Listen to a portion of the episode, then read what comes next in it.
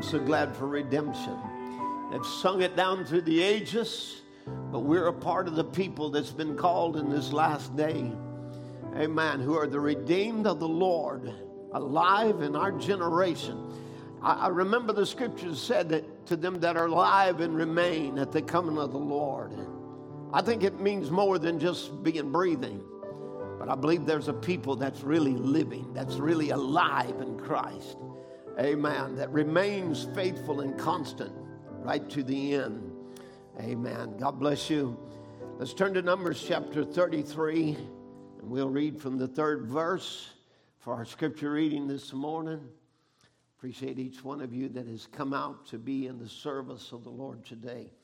Numbers 33, verse 3. And they departed from Ramesses in the first month, on the 15th day of the first month on the morrow after the Passover, the children of Israel went out with a high hand in the sight of all the Egyptians.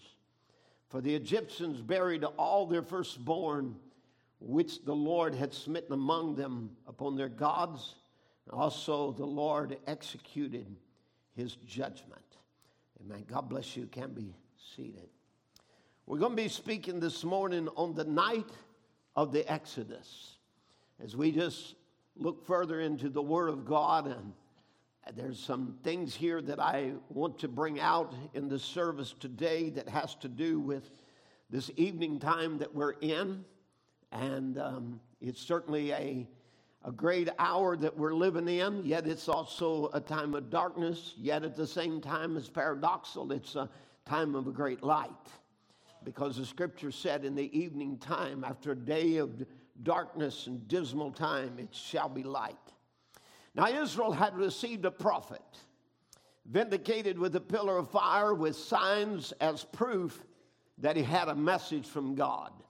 You can imagine God sending Moses down there and having not yet met with him, no pillar of fire, no vindication, no sign, no nothing that he was truly sent of God uh, you know, this would have never worked because um, uh, they had to be sure that this was God, because this would bring on some times of great persecution, even, and great trouble and tribulations because of the message that, of deliverance that they had received.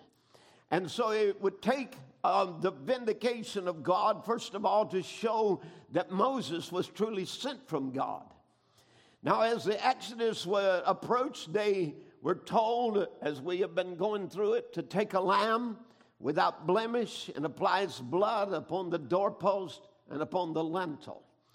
And I think it's a wonderful parallel because we too have received the message that the Holy Ghost must be applied, even as Israel applied the blood, the token sign of the Holy Ghost, the literal life of Jesus Christ must be on display.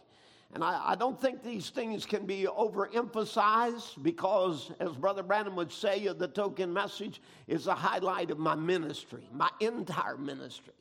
So I, I think if it's a highlight, you know, that's the focus. This is what God wanted to highlight in this day that there would be a people that would have His own life. And to have His own life would have His own attributes, His own his own signs, his own power. Now, so the token sign of the Holy Ghost, the literal life of Christ, must be on display. And then we, as believers, are in Passover, as we went through last week. That Passover is not just a feast that, um, that we would partake of, but it would be it would be something that we are in continually there um, eating the lamb, taking of the unleavened bread, um, uh, preparing for the journey until the summons to come out. Now, I want to review again 1 Corinthians 5 and 7 because this scripture has been popping out to us as we have gone along. Remember, this is a scripture that would open up to Brother Branham there after seeing the vision of the binding of the of the uh, the the deadly snake if he said if you bind this one you bind everything underneath him And so this is of something very key to us being able to bind the death angel in this day. And that is that we are in a continual communion or Passover with the Lord.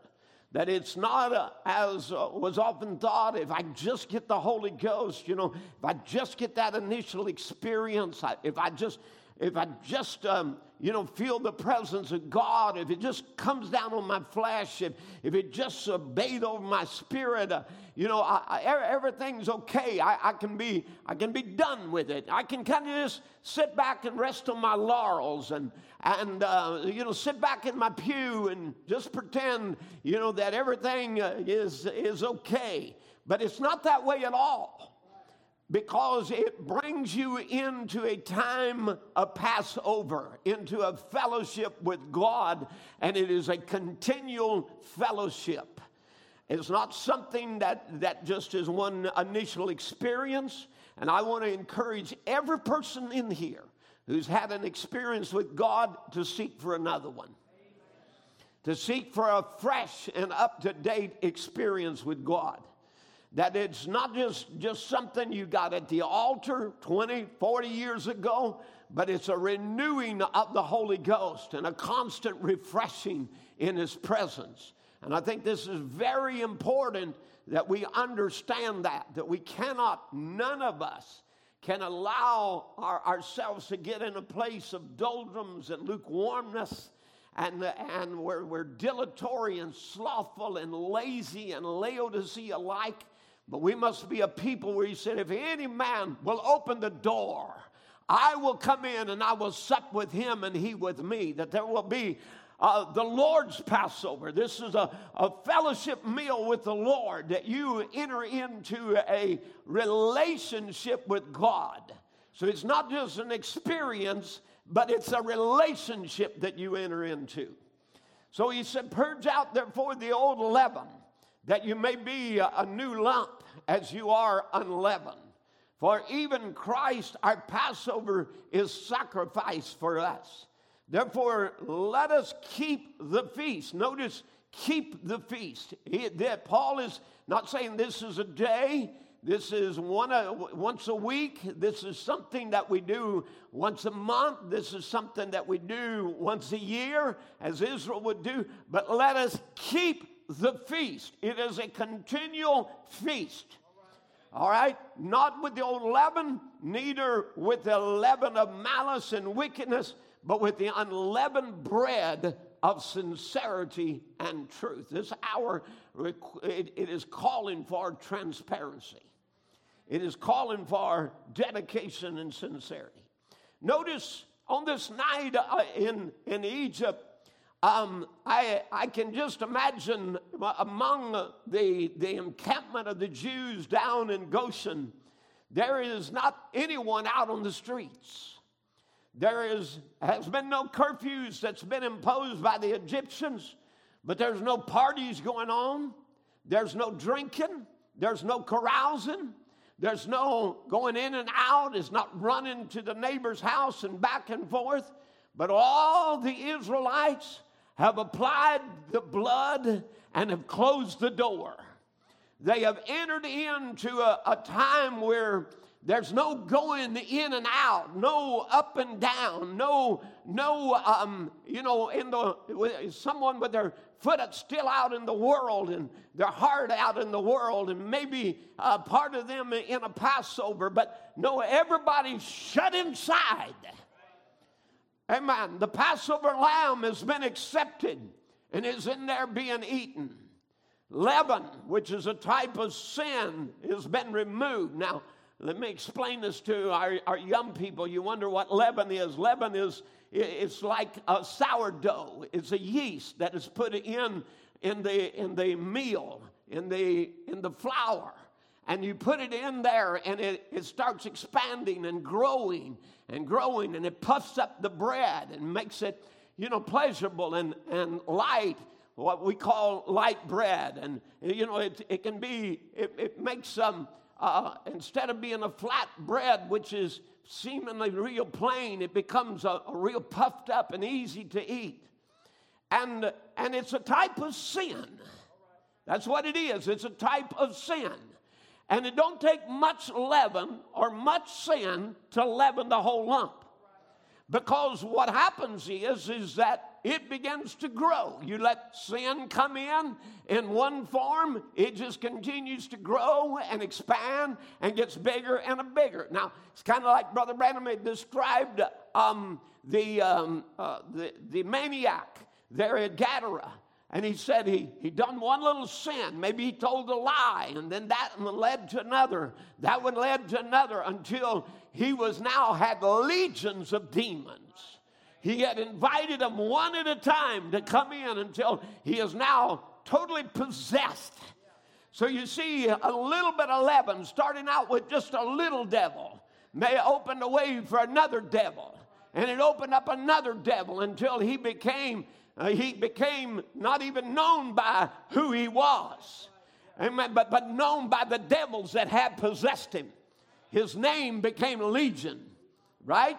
Amen. But uh, anyway, again, you know, there, there was no leaven. The, the word is nothing added to it. There's no creeds to puff it up, no man's wisdom added to it no schools of theology putting their own ideas into it and, and, and making it an easier gospel to swallow but just the plain, simple gospel of Jesus Christ in its saving power and its life giving measures. Are you with me? Amen. So, again, you know, no leaven, a type of sin is removed. The staff is in the hand, the shoes are on the feet ready to leave, preparations being made. Now, Brother Branham said this, and who do you say this is? We're in a critical hour. How many would agree that? Amen. The, the world is, but the church, the real church, not the denomination, but the church itself is ready for the greatest triumph it ever made the coming of the groom to the bride. So here we are, you know, in a critical hour. But what an hour we are, for, are in for the church. It's the greatest triumph it ever made. My, every age has been waiting for this time. As Israel would have been talking about, no doubt when they when they arrived there in Egypt, and then the taskmasters came and the, the people began to long, oh, that we had a could go back to our homeland. Oh, that we could return back. Oh, that we could go. You know, here again, we're at a point where we're looking at this world and we're beginning to say, Lord, we want out of here. We're getting, we want to leave this place. We believe there's a homeland that we heard about. That Abraham saw a city whose builder and maker is God, and wherein dwelleth righteousness. And we want to go to that land. We're tired of the sickness and the sorrow and the death and perpetuating the ages. And man, we want to see it all finished up. And there's a longing in our hearts that, to hear that we are in an exodus. Amen. Now, this time of Passover is where we're at, and you must have the presence of the Lord in your dwelling. That's the church, in your home and in your body. We are in Passover, and we're not to leave it until we're called out of this dimension into that great exodus when the trumpet sounds. But I want you to know it's a very dark night. And we can hear the sounds and the screams coming from every level of society. And it's trying to come in and permeate. It's like like a, you know, once a demon has been cast out of a person, even sickness, you know, it, it still wants to come back, knock on the door with fear or with doubt or, or some kind of frust- frustration. You know what I'm talking about. Amen. He comes back and he knocks, but you got to keep the good man of faith there holding the door shut. Amen. Standing behind the token and saying, No, I was delivered of that and I'm not taking that thing back. Amen. I'll never receive that thing again. I know what it means to be free, and I'm not going back to its slavery and its bondage again. How many feels that way this morning?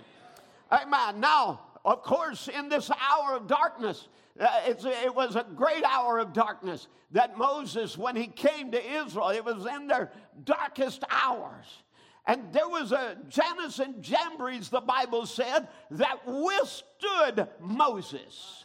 And I want you to realize why they withstood Moses. They came to try to produce signs to make his look like it meant nothing. They come along with, with signs themselves to try to devalue the voice of God. They came along, Jannes and Jambres, with their impersonation. Remember, they're the ones that would throw down their rod and it would become a serpent too. Amen? They would, they, would, they would be ones who would imitate or impersonate what Moses was doing to try to detract from the message that God had sent and cause a hardness of heart among the Egyptians. Amen. But it not only caused a hardness of heart among the Egyptians, it even caused Israel to doubt. It even caused them to fear. It even caused them to wonder.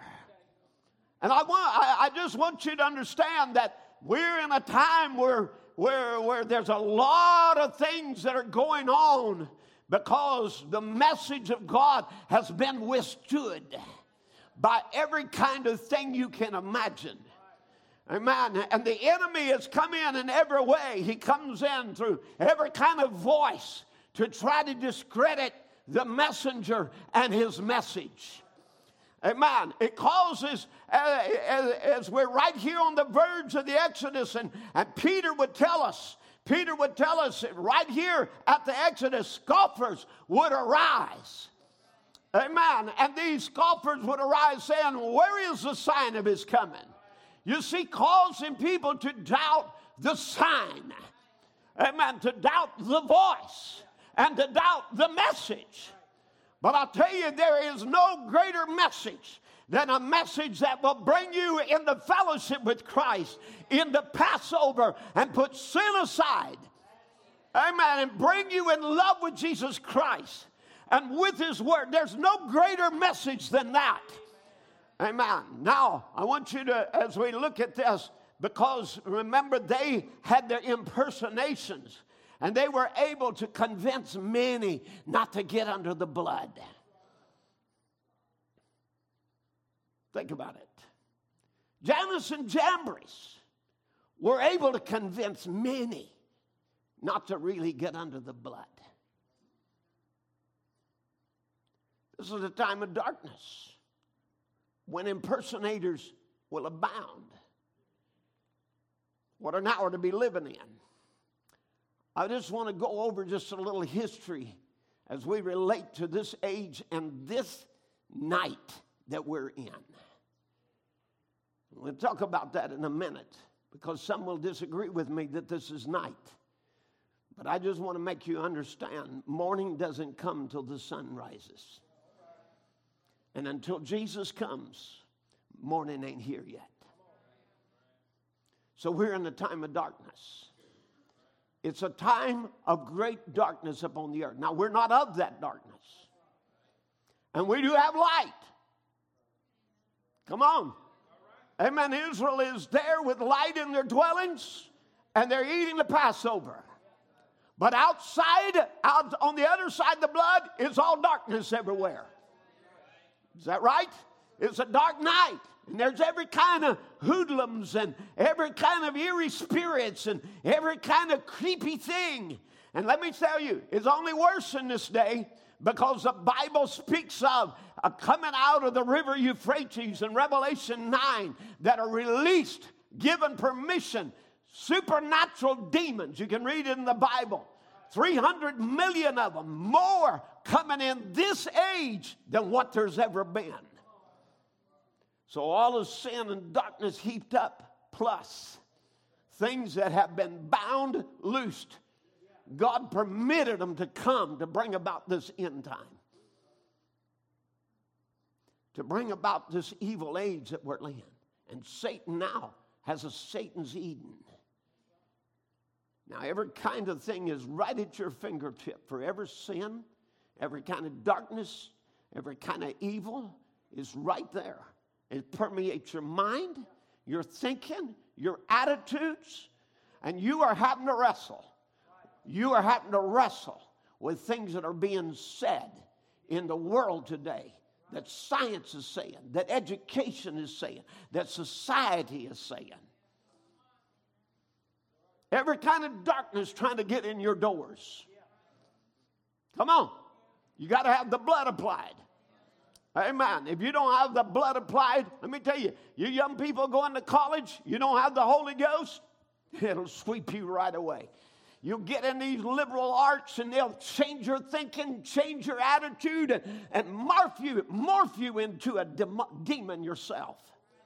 It'll happen without the Holy Ghost. You'll become a legion. Now, not only that, in school, wherever you are, it's part of the society that we're living in. Now, it's a time of darkness, impersonations abound. But I want to go back to this what an hour to be delivering to be, to be living in, a time of deliverance. The angel of the Lord we have had in this generation has visited a, a little Kentucky preacher and held, heralded one of the greatest divine healing moves ever to forerun the second coming of Christ, to prepare a people for an exodus. Amen. Now, this would happen, and God would say and, and sound out of heaven, as John the Baptist was sent to forerun the first coming of Christ.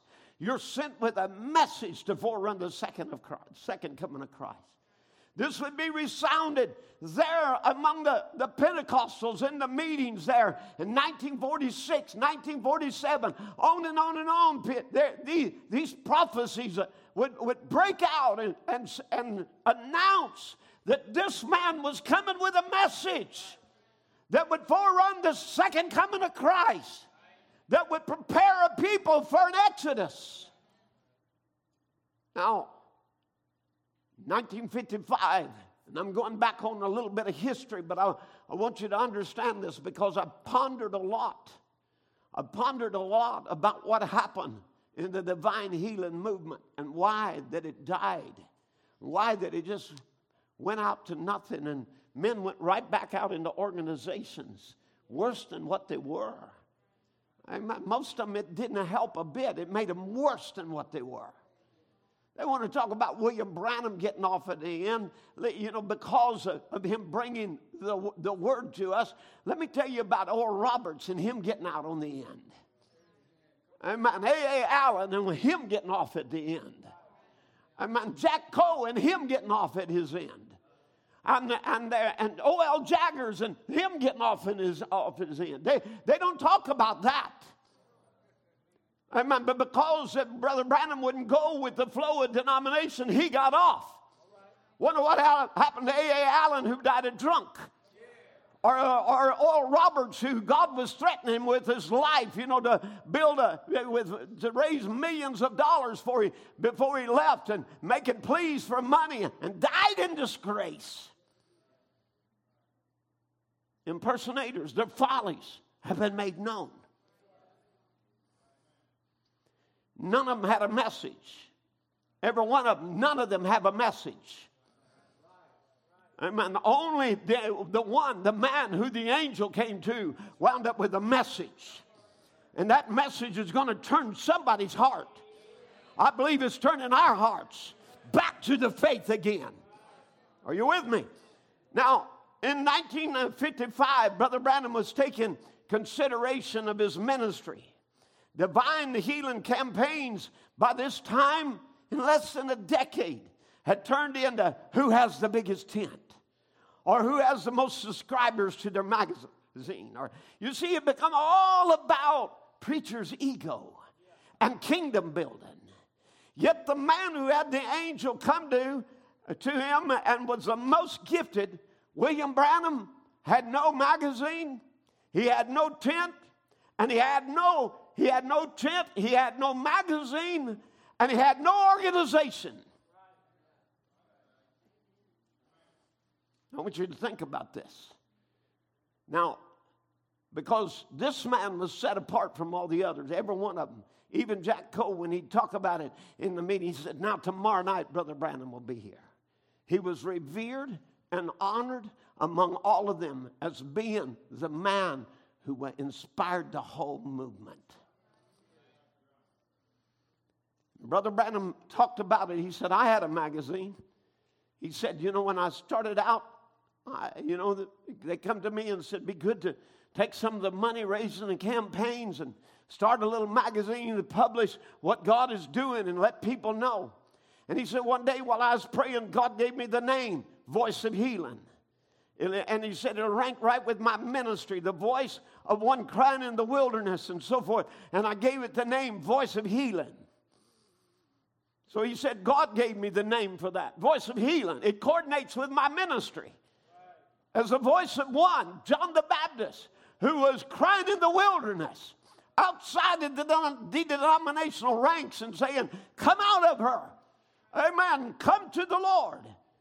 Yet William Branham would actually, he had s- signed his paper over to Gordon Lindsay and even gave his organization, the Voice of Healing, away. He signed it over to Gordon Lindsay along with his tent. And, and he would actually, actually have to rent his own tent from the Voice of Healing. This is actually true. This is history. Brother Branham said himself, and I'm just quoting him. He said, I started in, I organized a little paper called The Voice of Healing. And, and they still have it here. Well, I found out in it that then there was a lots of finances and things hooked up to it. And I washed my hands of that stuff a long time ago. So the Voice of Healing is not my paper. I have nothing to do with it, not at all. That belongs to Brother Lindsay and at Shreveport, Louisiana. And come to find out, I got into that and I thought I was getting out of organizations and I got into one. And it was just a, almost just organized down to every one of them in there. And, and I belonged to, and eh, but he said, I belong to just the Lord Jesus. And then I can come and go where I wish to. And where he leads to me, I can be free. So this man, William Branham, was so humble and so sincere. Too sincere and too dedicated to God to manage a big organization. They thought, uh, and the historians look back on his life and, and they, uh, they talk about him being too illiterate or too naive, or perhaps they even insinuate he was too stupid to build a huge kingdom for himself. And you, you know, if you just look at it in, in a way, here's a man more gifted than all of them, can build the biggest kingdom the greatest, have the greatest name out there, have the biggest following, have the most money. And he refused to build it up because he wants to be true to God in his message. And he don't want to build another kingdom. And he's not looking for a following. And he's not worried about a newspaper and being having the most subscribers and the most famous because he knows what'll get a preacher is money, women, and popularity. And so he shuns it all. The man gave up his own paper, the voice of healing that God gave him the name of, gave his tent up to Gordon and, and the voice of healing, then paid rent on his own tent. I'm telling you the truth. 1955, he would actually abruptly quit and go home because there was not enough money to cover the campaigns. He was out in California and was $15,000 in debt. That's equivalent to $130,000 in today's money. Now, Wikipedia reports that during the su- subsequent ed- investigations, it was found that his manager, Gordon Lindsay, was actually skimming off most of the money for his own use. You know, Brother Branham didn't want it, so I'll put it to use. So it was reported that Brother Branham had a salary of $7,000 while Lindsay made $80,000 to manage the campaign. Today's money, Brother Branham would make a salary of $62,000 a year while Lindsay pocketed $750,000 a year. And, would, and all of this went to build the Christ for the Nations in Dallas, Texas, and its Bible school. Because uh, Lindsay would change the name of it from Voice of Healing to Christ for the Nations. Now, it wasn't at all that God had failed to provide. It was that men with their own greed and agendas were misusing the funds. And by now, the field was so crowded with impersonators, each one of them touting who had the biggest tent, Uh, the biggest magazine with the most subscribers, the biggest, you know, the, and the, and the man with the greatest gift who was visited by the message or by the angel with the real message was pushed aside by the masses. And the masses followed the impersonators rather than the real one that went out first. And the rest only copied. I'm getting somewhere. I'm going to try to bring something down to you about this. These impersonators arose. You know, Oral Roberts had come to Brother Branham in, in uh, uh, Brother Branham's tent. Brother Branham would tell about it. The ministry of Oral Roberts. First time, I remember the first time I met Oral Roberts, little ragged tent sitting on the other side. I was in I was in Kansas City, Kansas, and he was in Kansas City, Missouri. And we met around behind the stage, and he shook hands with me and said, Brother Branham, do you think God would answer my prayers for the sick? And I said, He'll answer anybody's prayer for the sick. We got our pictures together. It's an old copy of The Voice of Healing, uh, if many of you have it. And that's how Oral got started out. Look how his ministry growed and now into millions and millions and millions of dollars, now building a big school of theology. And Oral would go out and impersonate, as you know, God gave Brother Branham a sign in his left hand. Well, Oral comes out claiming the power of God in his right hand. And turn it, you know, and of course, the power of God's in anybody's hand. It takes away from the virtue of Christ. The power of God is not in a man, the power of God is in, is in the Word. Amen? Now, so again, you know, then, then of course, Oral would turn off to a prosperity gospel, promoting the planting of a seed of faith in his ministry, sending him money. God will bless you financially in return. he would join himself to the Methodists and deny his Pentecostal roots. And finally, finally, he would end his ministry with a, with a false vision of a 900 foot tall Jesus, telling him to build um, a great building. And then, and then later, God would, um, would tell him, uh, supposedly tell him that if he didn't ra- raise uh, $3 million, that his, his, his life would be taken. And, and so, you know, he, he began to, you know, move on his uh, subscribers to, to put, send in money to keep him from dying. And the man ends in disgrace. Jack Coe, we've talked about him in his meeting of Brother Branham. He would have to admit William Branham was sent here for dispensational purposes. Jack Coe, with his big ego, starting out a little humble man, but then his ego grew.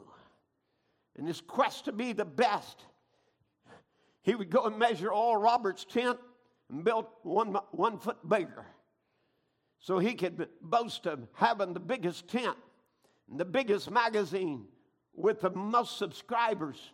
And in 1956, he would die of, uh, of um, uh, he, he, would get sick over here in, in Hot Springs, Arkansas, and go back to Texas and die. Just a young man, 38 years old, and die of, of, um, of a horrible disease and, and his ministry would end and, and just go into shatters.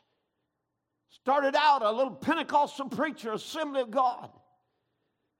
Another, another minister, A.A. Allen, an Assembly of God, began with his tent, began being arrested for drunkenness, finally found dead at the age of 59. The police found his body in a room strewn with pills and empty liquor bottles. And so they, they, they concluded after a 12 day investigation and autopsy.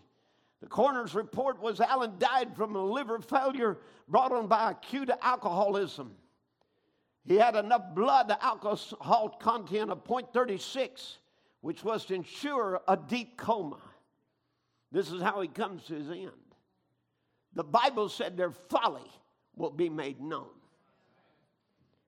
Now, if this wasn't enough, now the Pentecostals started manufacturing tongues and impersonated the gift of tongues by confusing the language. Rather than having the experience of Pentecost, they began to have um, where they would teach you how to speak in tongues. Uh, you shake your chin and say Jesus over and over again, real fast, until you had a confusion of language. This was not Pentecost. This was an impersonation.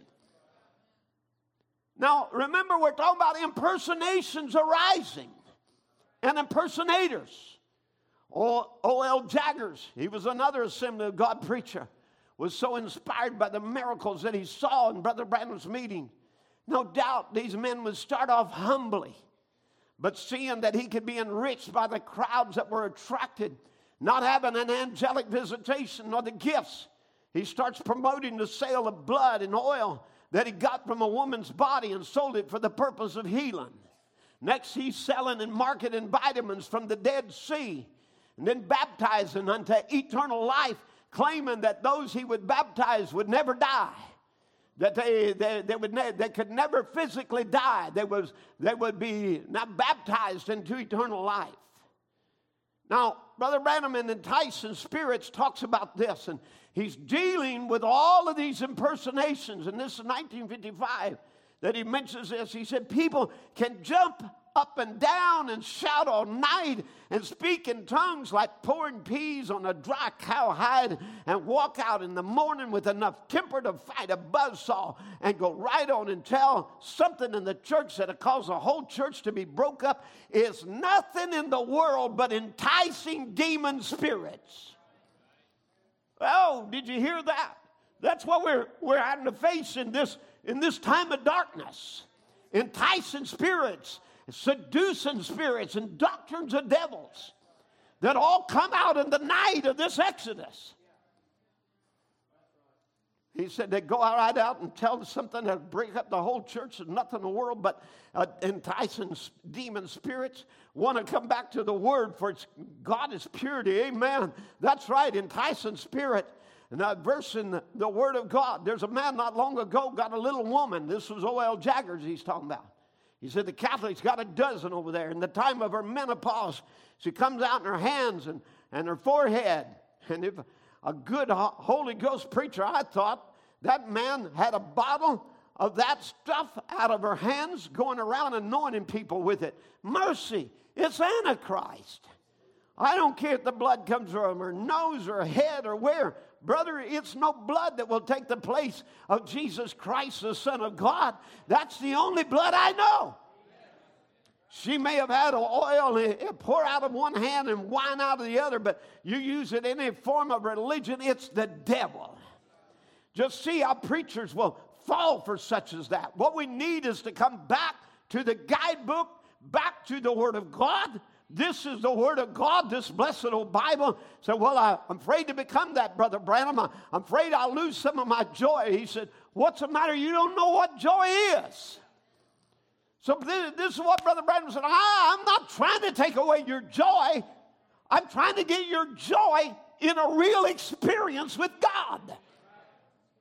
An enticing spirit says, hey, he said, I don't condemn a drunkard for going out and getting drunk. He's all moody and he don't know. He gets up in the morning, he's got the blues, a hangover, and goes out and gets him two or three bottles of beer and goes out and gets him some whiskey and all kinds of stuff. Little old cigarette sucker sit back and smoke and blow it through his nose like he was a freight train.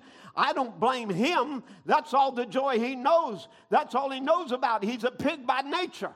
But shame on you who profess to be a Christian and rely on such things for joy when the Holy Ghost is nothing but one great big powerhouse of joy. The Holy Ghost is a perfect intoxication for every man that's got the booze. You can take a, you'll drink a drink of the gospel of Jesus Christ, uh, filled, be filled with the Holy Ghost. You're drunk until you leave this world. Amen. Joy unspeakable and full of glory. There's a constant stimulation, it's a constant intoxication, drunk day and night. Amen. That's the Word of God. I tell you, it's time some of us that are in this Passover take another good drink of the wine of the life, the blood of Christ, and get a new refilling of the Holy Ghost and stay drunk on that. Where it changes your vision of the world, changes your vision about sin and iniquity and the things that are going on and gives you a view like God has because you're influenced by the wine that you're drinking. Now, because of the impersonators, now Brother Branham is ready to quit the ministry. He has a vision of the third pull, the tenth vision. We're not going to go and cover all of that. But I want you to remember that when he comes into that third pull of his ministry, he sees a place, a little room, where miracles are being performed in this little room out of the view and the eyes of the impersonators. So he's telling us the third pull, when you really come into this word, when you really get into Christ, nobody can impersonate that. Said they've impersonated these other gifts, but this they will never impersonate. Satan will never get it. Now, but he also saw the church had come away, had, had to come away from the uh, carnal impersonating the Holy Ghost because now this is what was happening. They were impersonating the gifts and they were impersonating the Holy Ghost. And Pentecost had turned into a huge, a huge row of just impersonations. They're impersonating the Holy Ghost down at the altar, bringing, bringing about a, a forced confusion of language. You know, hitting them on the head, and saying Jesus over again, and taking their, their chin and, and jiggling it until they gets a, a, a confusion of language and call that the Holy Ghost. And yet they don't have that hidden life. Yet they never enter into Passover. As Brother Branham said, meaner, some mean they come out they're, you know, meaner than, and, and, and with a temper that fight a buzzsaw. There's no nature change. That's what he's trying to say. But in this, Brother Branham began to preach on why Pentecost failed. He would look at the whole thing, the whole divine healing, movement, and he said, here's why it failed. And I, and I, like I said, I've pondered. I've looked at it a, a lot of times. How come it, how come it came up and and then died? How come it rose up in just a little short time? They all melt back in organizations. Why is it that the great campaigns would just in and out? Out? And he would see it that they would have more emphasis on, on money than the altar call. And then he, he began to preach on why Pentecost failed. And in this message, he's preaching about adoption. And he says they wouldn't grow up into Christ, but we're just perpetuating their babyhood. I want to get something to you. This Passover is not perpetuating your babyhood. It's not just remaining an infant Christian, immature all the time. It's growing in Christ. It's maturing in Christ. It's, it's gathering strength from the Lamb. It, you know, you're, you're not staying in the weakened condition. Remember, I talked about the little old woman, the 90 year old laying in the bed, Granny that's dying. Granny, eat a bite of this lamb. She didn't remain the same. Strength came into her for the journey. And I'm trying to tell you, you know, you cannot remain a weak uh, Christian with a stunted growth in your life. Amen. But it must be a constant fellowship and, and a strengthening and growing, going from strength to strength and from glory to glory. Remember, Paul said it that way. He didn't say you looked in the Word and you get weaker and weaker. He said you look in the mirror of this Word and you are changed from glory unto glory. Well, I'm trying to tell you, you know, all of us, we need to reach out for another glory. The glory of yesterday was great. Amen. But it's time for another glory.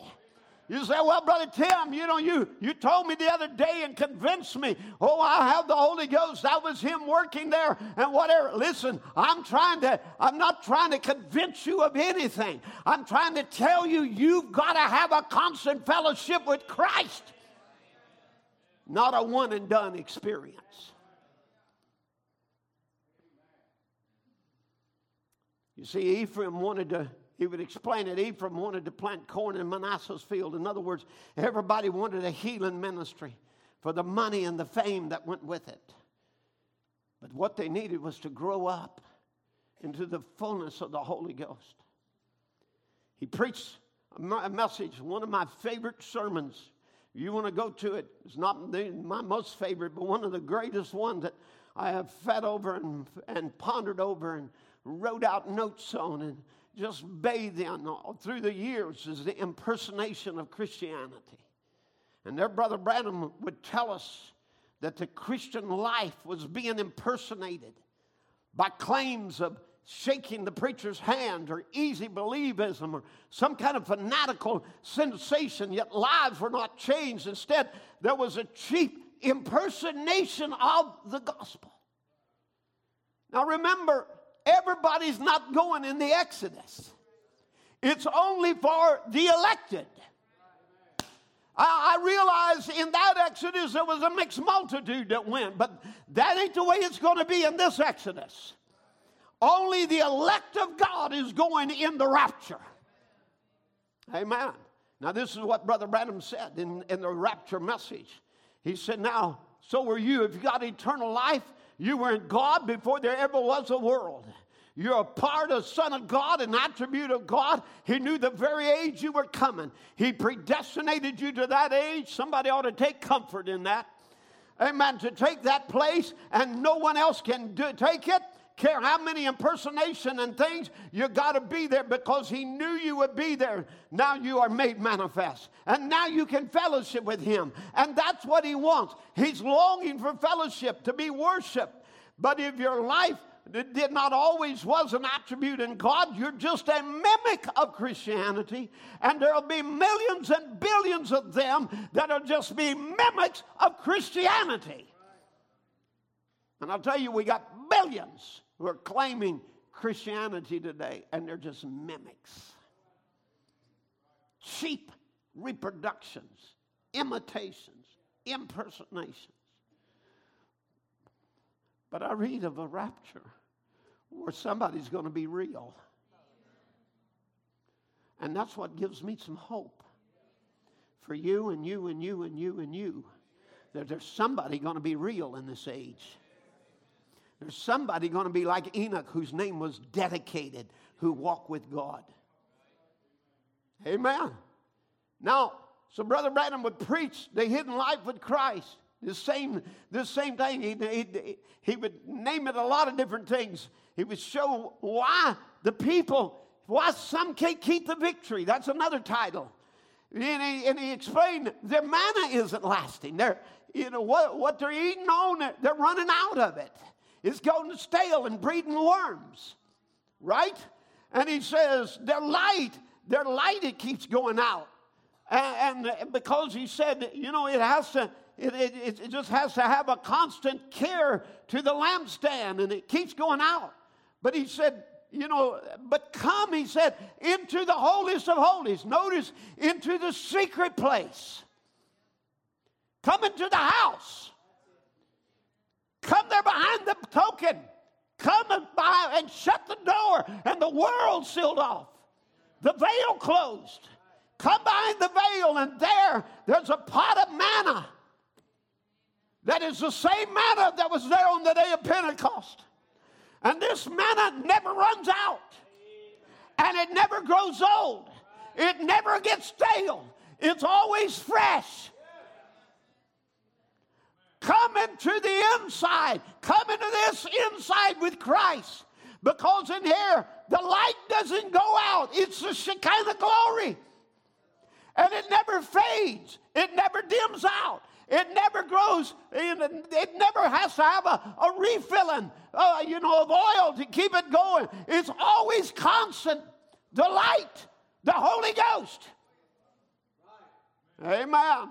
In there behind the veil, as he would explain it, even a dead stick could come to life and blossom and bloom. And you can come there dead amen, in your sins and trespasses and come through the washing of the water of the word and then there behind the veil. And once you come in that veil, you can't remain dead. Amen. But you're gonna you're gonna be like Aaron's rod. You'll blossom and bear fruit. And that's what God's wanting in this hour of people that are producing his life. This is the age of the literal life of Christ. It shows that we must be in Passover, sealed away with Christ, where you're sealed in, Satan's sealed out, with a constant fellowship with Jesus. Amen. This shows that the hidden life, where one is in Passover, will not be impersonated. And you might impersonate one or two little things, but you can't live the hidden life. Now, the life of Christ must be present. Now, the commandment was you stay in the house and don't leave. Eat on the lamb under the protection of the blood until you're called out in the rapture. This must be eaten in a state of preparedness and ready to go. And from the slaying of the lamb, of the Passover lamb, at Calvary. Now, I want you to take it back. Now, Paul said, Christ is our Passover. So now, from, from taking the lamb slain until he comes back, we are in Passover. Amen. Going back again, all the way from there till now, we're not to eat unle- we're not to eat leavened bread. Come on. We're not to partake of sin. We're to be in fellowship with Christ. We're to drink of His Holy Spirit. Amen. This, this would happen from Calvary to now. Every member of the bride of every age had to come in this relationship. Now, so you see, and, and from Calvary to now, from the time of the, the slaying of the Lamb and the, and the sending of Christ and Him going away, it has been night. And we must stay in Passover until the trumpet sounds in the morning. Now, look in Exodus 12 and verse 22. And you shall take a bunch of hyssop and dip it in the blood that's in the basin. Strike the lintel and the two side posts with the blood that's, on, that's in the basin. And none of you None of you, can I say it again? None of you shall go out at the door of his house unto morning. So notice you have the blood. You don't need snake oil. Amen. You don't need an impersonation. We have the blood. And if you don't have the blood, get out of that and find somewhere that the blood is. Amen. We have the Holy Ghost. And it must be applied. Strike the doorpost the two side posts, strike the lintel.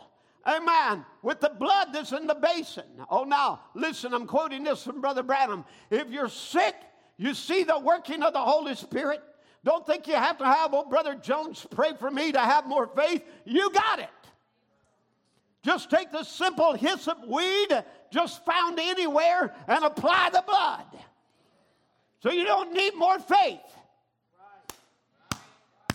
Amen. You don't need me to pray for you so you'll have more faith. You need to take the faith you got and apply the blood.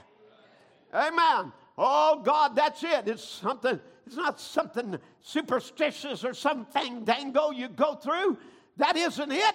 It's just simple childlike faith to apply the blood. Believe it with all your heart and it'll happen. Hallelujah. Amen. What a word that is. Just believe it with all your heart, and it'll happen. Amen. Not, not somebody come lay hands on me and give me that faith. No, take that faith that you have and start applying the blood. Just start putting the blood on things. Put it on your sickness, you'll be healed. Put it on your sin, you'll be saved. Whatever it is, put the blood by faith. Amen. And none of you said, None of you shall go out of the door of his house until morning. Now, watch, this is important. Brother Branham would preach the sermons, Watchman, What of the Night. He would do this from Isaiah 21 11. The burden of Dumah. He called it to me out of Seir. Watchman, what of the night? Watchman, what of the night? The watchman saith, The morning cometh, and also the night. If you inquire, inquire ye, return, come. Brother Branham would preach from this sermon or this, uh, this passage in Isaiah Watchman, what of the night? Because he's establishing we're in the night, but there's a morning coming. And that's where I want you to look at today is, is uh, you know, no matter how dark it is, no matter how many impersonation, demons run into the street, and the death angel is howling everywhere. But oh, brother, the, the, the night will not last all the time. There's a morning coming. And we're right here in the last watch before the morning dawns. Oh, hallelujah. We're in a time, amen. Dawn is a time where it's morning yet it's night. It's morning yet it's night. It's morning yet it's night. You get up early in the morning before the sun is up, you say it's morning. Good morning, everybody. Well, it, you know, it, you know, it's not light outside. The sun ain't up. It's still dark, but yet it's morning. And we're in the wee hours of the morning. On that bright and cloudless morning, when the dead in Christ shall rise. And we're in the morning. We're in the dawn. Hadn't yet broke yet. The dead in Christ ain't here yet. He hadn't come yet but he's announcing his coming. And he's forerunning his coming. And he's telling you the day is about to dawn. Be awake. It's not a time to sleep. Watchmen, what of the night? Now, the Jews had three watches. They would last respectfully from 10 p.m., from sunset to 10 p.m., from 10 p.m. to 2 a.m., from 2 a.m. to sunrise. So that would be the third watch from 2 a.m. to sunrise. And then, with the establishment of the Roman supremacy, the number of watches and increased to, to four. And this is what you'll read about in the, in the New Testament when you hear about the case of the fourth watch in Matthew 14 25, and, or the terms even of midnight, cock crowing, and morning. And these would terminate respectfully at 9 p.m and then at midnight, 3 a.m. and 6 a.m. So their mornings or their watches was different. And I want to get it to you. Our watch, the watch of this night is different. It is seven watches because each age had a watch and a watchman. And each messenger of every age would bring a message of the condition of the night. Now, the rapture message, Brother Branham tells us notice Enoch, the type of the church. Here he's also typed in the seventh church age. Can you think of that? The seventh church age. Notice at the sounding of. How many believes there's seven messengers of the, for the seven churches? Oh, we'll all believe it if we believe the Bible. If we don't believe the Bible, of course, we don't believe it, but uh, there has been. And we're living in the seventh church age. And when the Bible said this seventh church age, when the messenger of this seventh church age begins to sound his message, that the mysteries, all, all these things that's been twisted up, all down to the age, would be revealed in that time. And here we see it the Son of Man coming among his people, doing exactly con- and confirming his message as he said he would do. And here we find it in this last age. And the seven watches, Notice, seven watches, like the seven watch of one come. He didn't come in the first watch, second watch, third, fourth, but come in the seventh watch. That was Enoch, the seventh, which was translated. Noah, being a type of the remnant of the Jews, is to be carried over. Now, in the Bible times, talking about the watches, and the nights were not delivered into hours in, in Bible time. The night was not the was not divided into hours in Bible time. It was divided in watches, and there were three watches. But in hours, there's seven. It's night, but morning comes. None of you go out of the door till morning. Until morning finally gets here, until the trumpet sounds, don't get out from behind the blood. Stay in Passover, eating the lamb, our Passover, and keeping the leaven out. But it's not morning yet. The world is in darkness, and we've got light because of the seventh, the seventh star and the seventh golden candlestick. Now, I know there's some that are getting a hurry saying, well, the night's already over. We're no longer even in the church ages, but that's not true. Some want to pretend they've already been raptured also that the Lamb has left the mercy seat because the seals are open. But that ain't true. That's impersonators. We're still in the night of the church ages. We are as morning stars reflecting and announcing the coming day. Amen. The morning isn't fully here until the dead in Christ rises. So I'm just telling you, we don't leave the seventh angel's message. On, we stay in the house under the token until the trumpet sounds. Amen. Yet our, our watchman was like a morning star, is forerunning and announcing the coming sun. So, so this message was a, a forerunning of the coming of the morning, of the resurrection, and the literal coming of Jesus Christ.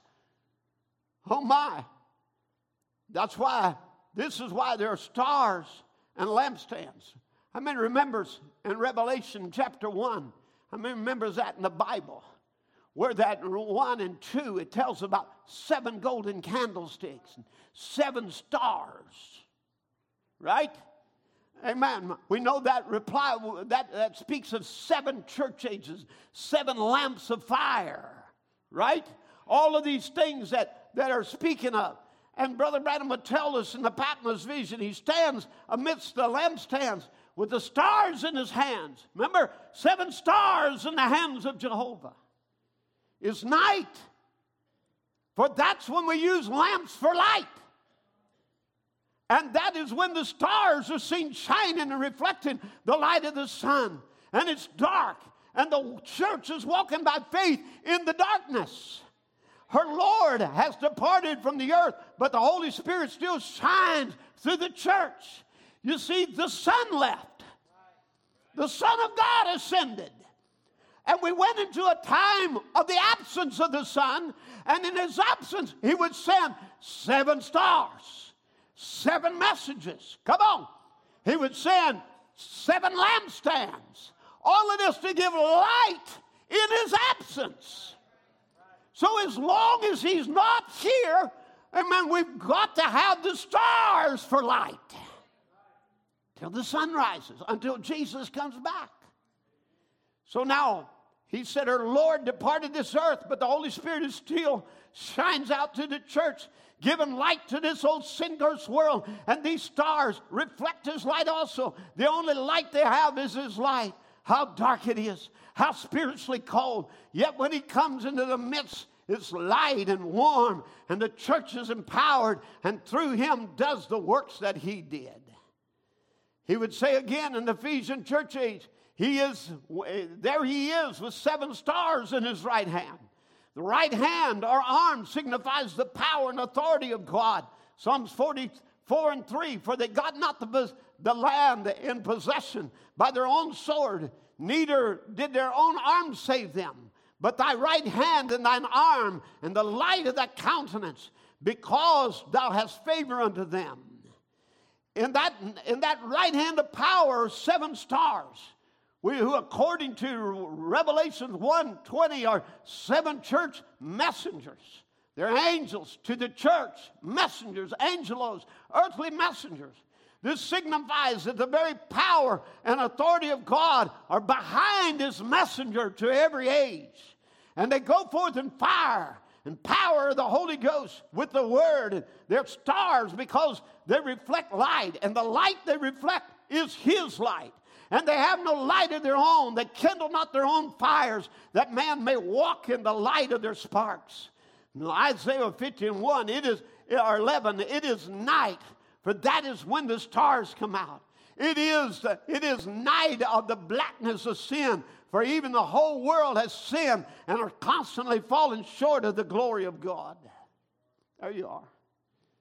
So, watchman, what of the night? And he said, The Holy Spirit is that watchman. Now, I want you to notice seven spirits of God anointing seven messengers. Amen. One Holy Spirit manifested himself in seven different ways to seven different church ages. Amen. We have been under the watchman of the Holy Ghost. God using his messengers to tell us and warn us of the dangers of the night. Are you with me? Amen. Luther would do that and tell them, there I see a, a, a, dark horse coming and he's selling novenas and he's selling this and he's selling that. Don't go following after him. He's deaf.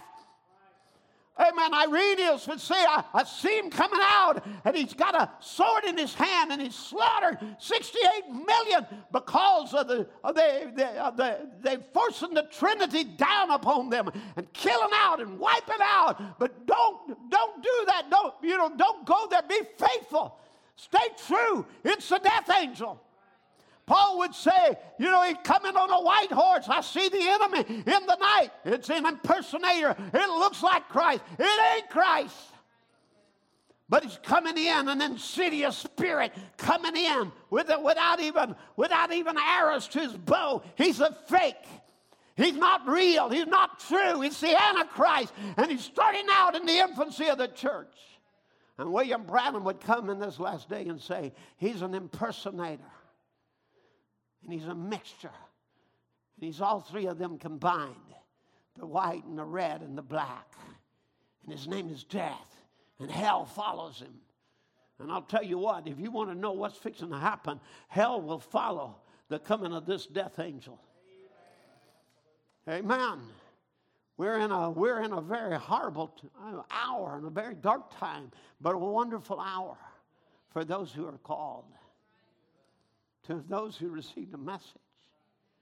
The Holy Spirit is that watchman who's making ready the people, giving warnings from God. He's been set as a watchman. We see the sick being healed, blinded eyes coming open, deaf ears being unstopped, cripples walking, the lame leaping like a hart. What is it? It's the coming of the Lord pressing on. Amen. That's why I can say, as a watchman from this pulpit, when, when we see the Holy Spirit moving among us, hallelujah, when we see Him come and change lives, amen, when you see the people becoming desperate for His touch, but not just desperate for His touch, but coming and finding the source of life and being changed in His presence. Amen. That ought to give us something to rejoice about when we see the Holy Ghost moving among us, healing the sick, making the lame walk, making the brain bleeds leave, and the blind eyes come open. Amen. Come on, somebody. Amen. The Holy Spirit moving out among his people as a watchman standing on the wall, influenced by the Holy Spirit. I want to say to you, it's the coming of the Lord. Amen. It's what we've been looking for. It's coming. And all these things and these warnings, and people constantly press on right to their beer parties. They just go right on and say, ah, no, have a beer or two. Ah, ah, ah, it don't matter how I dress. Ah, ah, ah. You know, and they're using their times of folly and frolic, and they dance and they eat and they drink and they marry and they're given in marriage just as God said it'd be, and no way of stopping them. Then you notice in this great church age, according to Revelation 3, this age now, one was coming who was given the morning star just before the coming. What scriptural Isaiah was when he said, Watchman, what of the night? The morning cometh and the night also. The morning comes, but the night comes before the morning.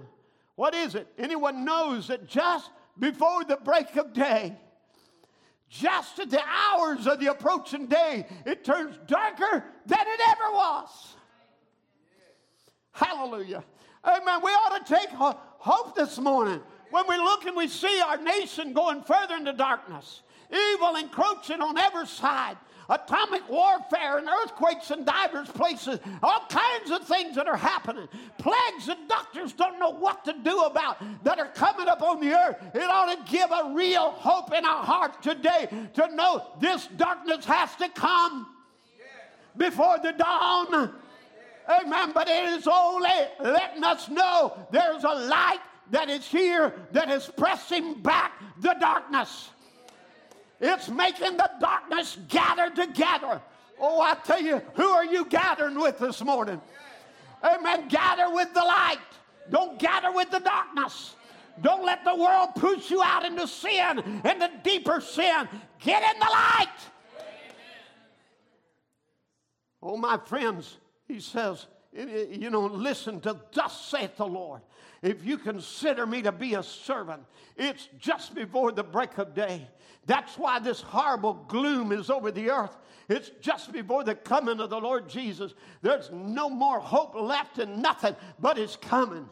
Nations are against nation and they fooled with God's laboratory till they got power to blow one another into atomic ashes. And they're wicked and they're unreligious and they're unchristlike. And the only motive they have and objective is to destroy. Listen, they are inspired by the destroying angel that was sent from heaven to inspire these men. Remember, God does that sometimes. When he wanted Ahab to be deceived, remember? And man, come a lion spirit out of hell and said, I can do it. Said, I'll be a lion spirit in the, in the mouth of his prophets. Amen. And I'll convince him to go down there to Ramoth Gilead and be killed. Amen. To bring the pass the word of the Lord. Listen, God has allowed this society Amen. He's allowed it. They, they are inspired by the destroying angel. Can somebody hear me preach? Inspired by the destroying angel that was sent from heaven to inspire these men. God, in other words, has permitted Satan to inspire men with the death angel, inspiring them making video games, movies, every other kind of attraction, every pornography, every other kind of evil that you can imagine, proliferating sin, pushing down righteousness everywhere that you go to get at every person that doesn't have the seal.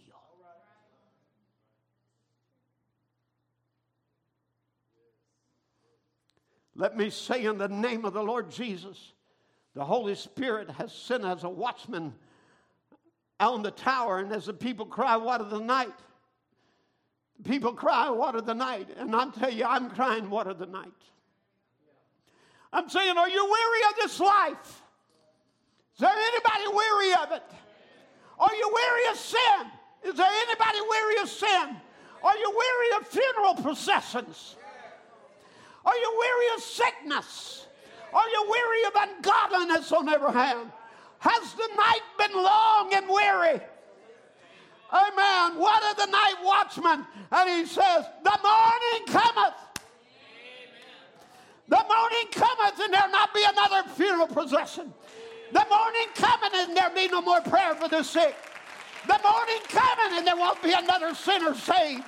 The morning coming and the darkness will be over and we'll be caught out in the middle of the night like Romeo come and got Juliet out of the night and stole her away as a thief in the night. The morning comes.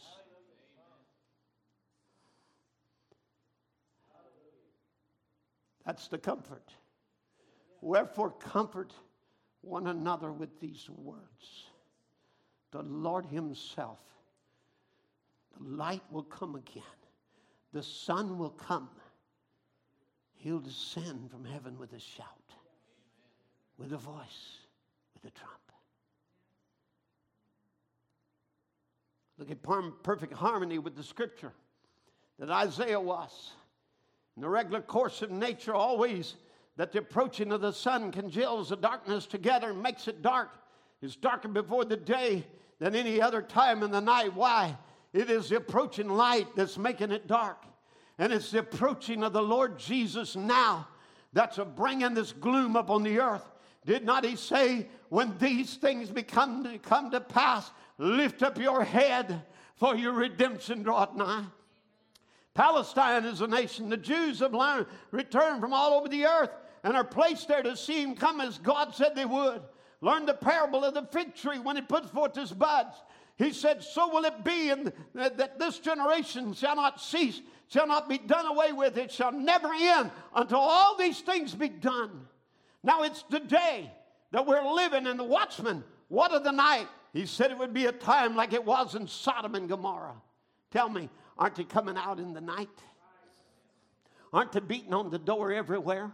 Aren't they demanding their rights? Aren't they trying to push right down on righteous lots?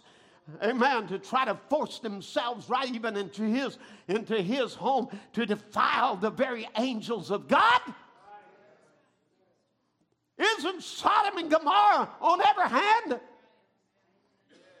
Isn't it in our schools? Isn't it being pushed in our colleges? Isn't it being pushed in our society? What of the night? It's Sodom out there, just before the fire burns. Now, the sun leaving the earth, it leaves the moon to take care, and the moon shines in the absence of the sun. Because the light that we walk in, the light of the sun reflected from the moon. Now, that's what the church is supposed to do reflect the presence of, the, of God while the sun is gone.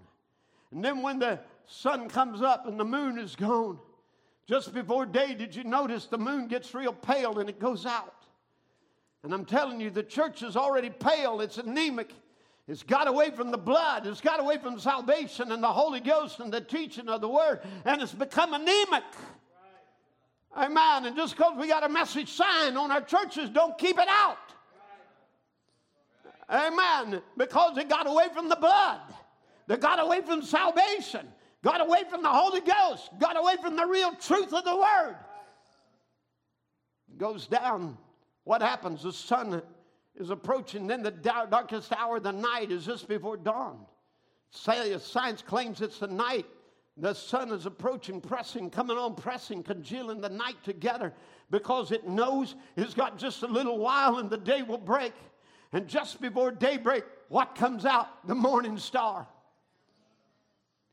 Amen. Now, the morning star means the brother to the Messiah. He's not the Messiah, he's just a brother to Messiah. And the morning star is a herald of the dawn. He is saying, Look here, amen, I'm up here, I'm above the world, I'm up here, but I'm where the light can shine on me, and I'm shining back to the darkest, darkened night. He's coming. Somebody with me now? That's what God did by sending a prophet. He was a herald of the dawn. He was announcing that the Son, Jesus Christ, is coming back to the earth. And that's why the miracles, the signs, the wonders, everything else, it was announcing that Jesus was coming with his power. It was the Son of Righteousness shining with healing in his wings. Now, moving the, the darkness away. Now, for the church, we too are to be morning stars. We're to be announcing his coming. The light shining on us, not dark like the world, the light shining on us, reflecting back to the world that there is a greater light coming. And you are to be a reflection of that light.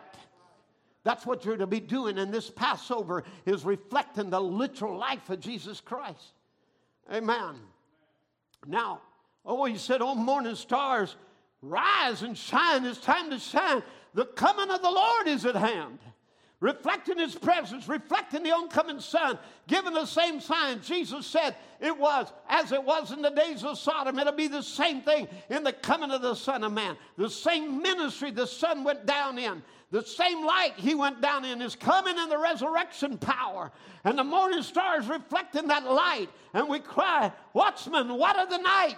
The morning cometh and the night also. And now we're in the dark time the Laodicean church age. Man is lukewarm, not able to stand the things of God. They pull themselves off, separating like it was in the days of Noah. But the morning star shines right on them just the same. The power of God, the Holy Spirit. Though Jesus said, The works that I do shall you do also, and greater than these shall you do. For I go to my Father. He promised the power. A little while the world will not see me no more, but you'll see me then God's light will be reflected in His church. And more powerful than ever, just before the coming of the Lord Jesus. Watchmen, water the night. Amen. Oh my. Listen now. I'm going to try to bring down a few more points now. Just hang on. But in the Laodicean age, he says, yes, this age boasts. See, they're just like the spirit of the, these impersonators.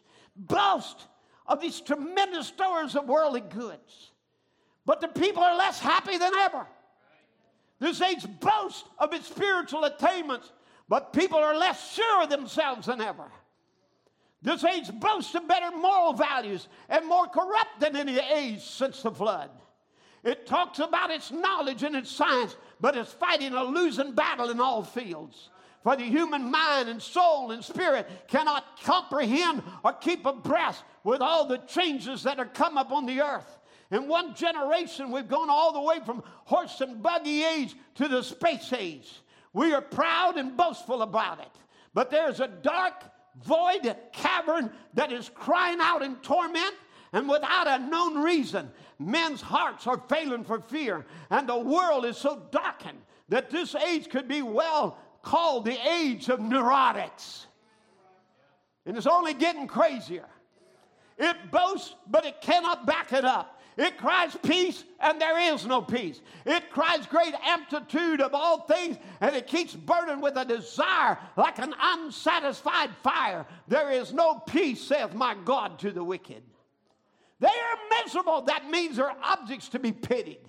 Pitied they scorn pity. They're full of pride. They want what they have, but they, what they have will not stand the test of time. They are built upon quicksand rather than the rock or the revelation of God's word. Soon cometh the earthquake. Soon there will come the storms of the wrath of God in judgment. Then cometh sudden destruction. And in spite of all their carnal preparation, they are still unprepared for what comes on the earth. And I'll just tell you, they can't prepare you for this Exodus. And let me just give a message to all the preppers out there that are preparing for all the terrible times coming. You can't build a wall tall enough. You can't dig a hole deep enough. You can't provide enough food, enough weapon. You cannot do it. There's only one thing that'll prepare you for what's coming on the earth, and that's the escape that God has provided. It's called a rapture, the coming of the Lord Jesus. I know, I know all about preppers because my family was preppers before it was popular. They, they, they, they went out there, got them 120 acres where the bride could come and well, we could escape tribulation and trouble that's coming and, and all, all of this. And it's not a place of safety.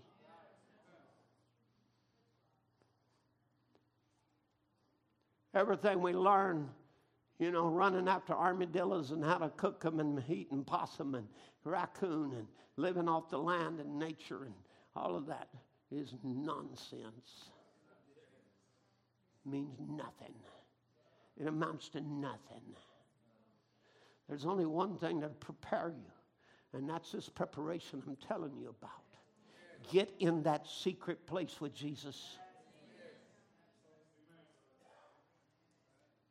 You can't fortify your family except behind the blood. You can't protect them. Listen, you can try to protect them all you want to, but you can't protect them from neurotics. You can't protect them from demons. There's only one thing that'll protect them, and that's the blood. That's why every house must come under the blood.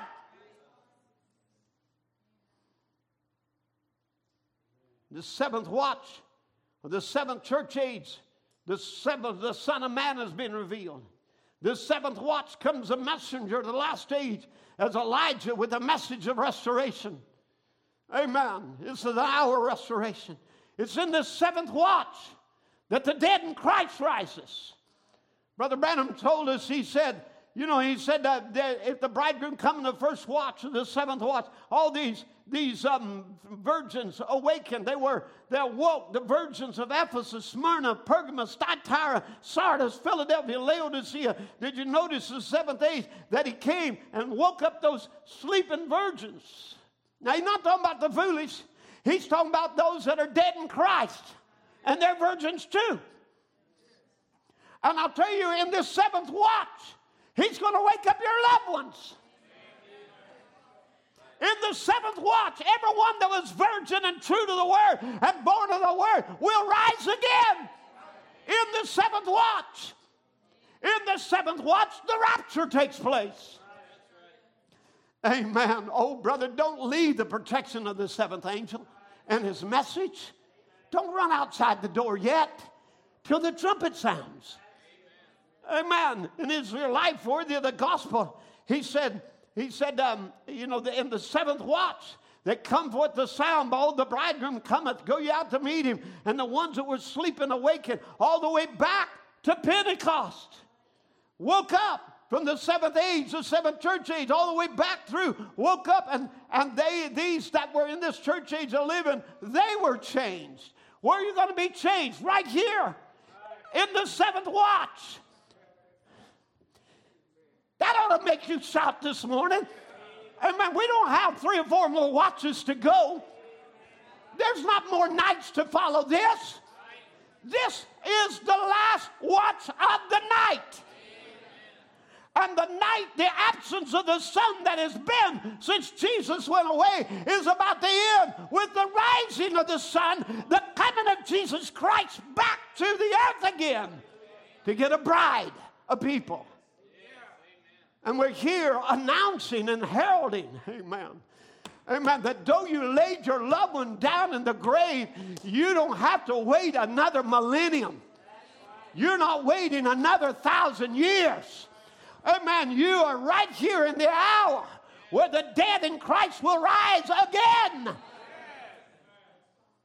whether they were of, whether they were of Ephesus, Smyrna, Laodicea, doesn't matter.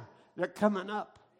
But not only are they coming up in this seventh watch, I just read it to you from the prophet. Is your life worthy of the gospel? He said, in this seventh watch, the living are changed. Hallelujah. I'm going to tell you, it's happening from the inside out.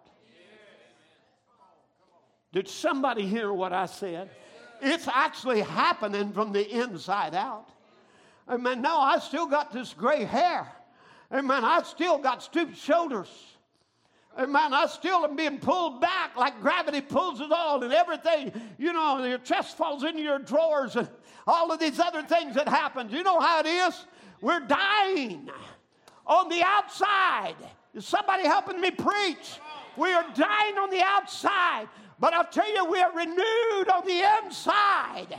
There's been a renewing of the Holy Ghost.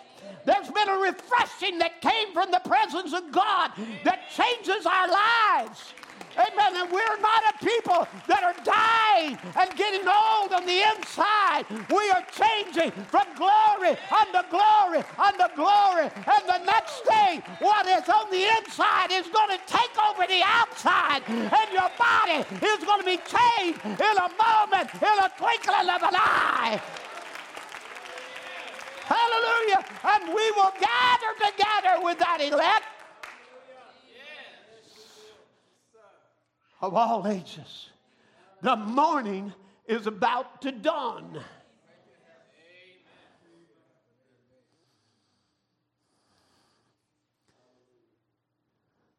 And the signs of his appearing is everywhere.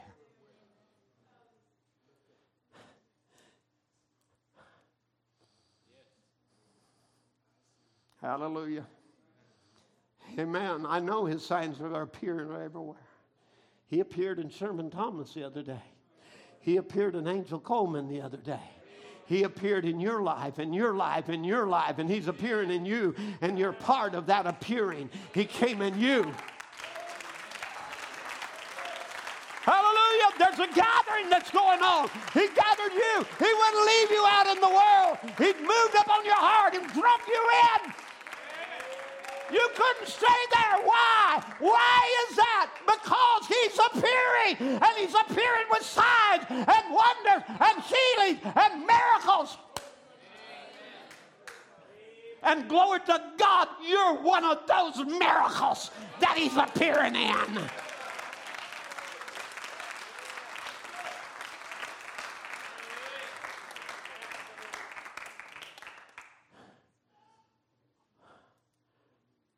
Brother Branham, as a morning star would say, it is the rising of the sun. Shalom. Gross darkness is on the people. But you arise and shine, for your light has come. Oh, yeah. It's still night, but it's morning. Amen. These things all happen in the Laodicean age. I think you got time for this. Hallelujah. If not, make some time. There's no water up here. Is it out of my sight? Hallelujah. Somebody's got to water the camel. Just bring me a glass of water up here. Stir on my desk. These are things happen in the Laodicean age. I just want to go through. And I've, and, I, and I've gathered about 75 things. And every one of these are snippets. Just little phrases from Brother Branham's sermons down through, down, most, most of them, most of them either from the church age book or from, this, from after the seals. A few scattering here and there, but listen. This all happens in the night, in the last age just before the sun rises. Would you like to hear it? Would you like to know what, this messenger said of the night?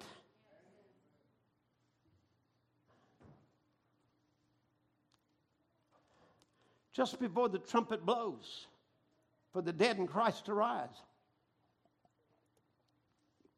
The messenger, the herald of the dawn, the one with a message to forerun his coming, starts telling us some things about the night. What's happening in the night as we're making ready to leave here. And remember, part of this Exodus is the preparation. The staff is in the hand, the shoes are on the feet. You know, the loins are girded up. You're ready for travel. So, part of this Passover is preparations for the journey, getting you ready for a rapture, giving you faith, revelation for a rapture. That's part of the Passover. Now, so all of these are snippets. I may just call them one or two, three, just, uh, but they're, they're not in some chronological order. I've just put them, put them here. God is building in seven church ages a bride for Christ. So all through this night, he's been building a bride. Got one of every age. That's the whole of the church ages is God dealing with the Gentiles and calling out a Gentile bride to himself. Now you know what all this is about. That makes the church ages and the fullness of the Gentiles the one and the same thing. So when the church age is over, the fullness of the Gentiles is over. The Gentile dispensation is to be finished with the church age. The church ages are represented by seven golden candlesticks who walketh in the midst of the candles, seven golden candlestick. Christ is in their midst. I want you to understand, all, in every church age, Christ is in their midst. Christ walks in the midst of the church. In this Passover, you're not alone. The Lamb is there. His fire is there. The Holy Spirit is present. Behold him who's even now walking in the midst of the churches through all the ages. This very hour, he's walking in the midst of the last ages candlestick. Oh, he's still here. Amen. Well, how is he here? In the form of his Holy Spirit, not in his corporal coming. Now, he stands in the midst of the church as he stands there revealing who he is in this last age. With him in her midst, with him motivating her, she becomes the wonderment of all his body and the fullness of him that filleth all in all. Somebody say, Amen. That's why he could look right down to the last age when all would be over and see himself still in the midst of the church as the author of this new creation. He predestinated them to the adoption of children according to the good pleasure of his will by his omniscience and omnipotent he brought it to pass how else could he know that he would be standing in the midst of the church receiving glory from his brethren if he did not make sure what he was as he walked in the first age he is even now in this last age jesus christ the same yesterday today and forever for seven out of seven ages. He said, I've seen nothing but men esteeming their own word above mine. And certainly that happened among the impersonators. So at the end of this age, I'm spewing you all out of my mouth. It is all over. I'm going to speak all right. Yes, I'm in the midst of the church. The Amen of God, faithful and true, will reveal himself, and it will be by my prophet. In this last day, there is to be a prophet. There is but one prophet messenger to this age. There is one, this one in Revelation 10 7 is the seventh age messenger. And in the days of the voice of the seventh messenger, when he shall begin to sound, the mystery of God shall be finished, as he had declared to his servants the prophets. Notice Revelation 10 1 to 7. All the mysteries are to be revealed to the bride by the messenger of Laodicean church. We stand in the Laodicean church age. The prophet messenger of Revelation 10 7 must already be in the land.